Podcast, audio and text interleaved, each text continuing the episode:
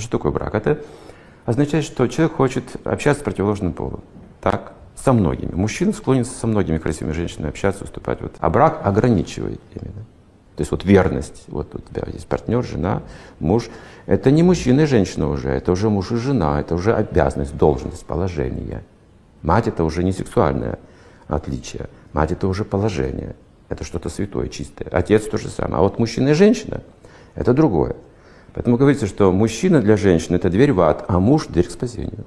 Также для мужчины женщина дверь в ад, к разврату, к падению, а жена дверь к спасению. То есть брак это чистота. Это культура.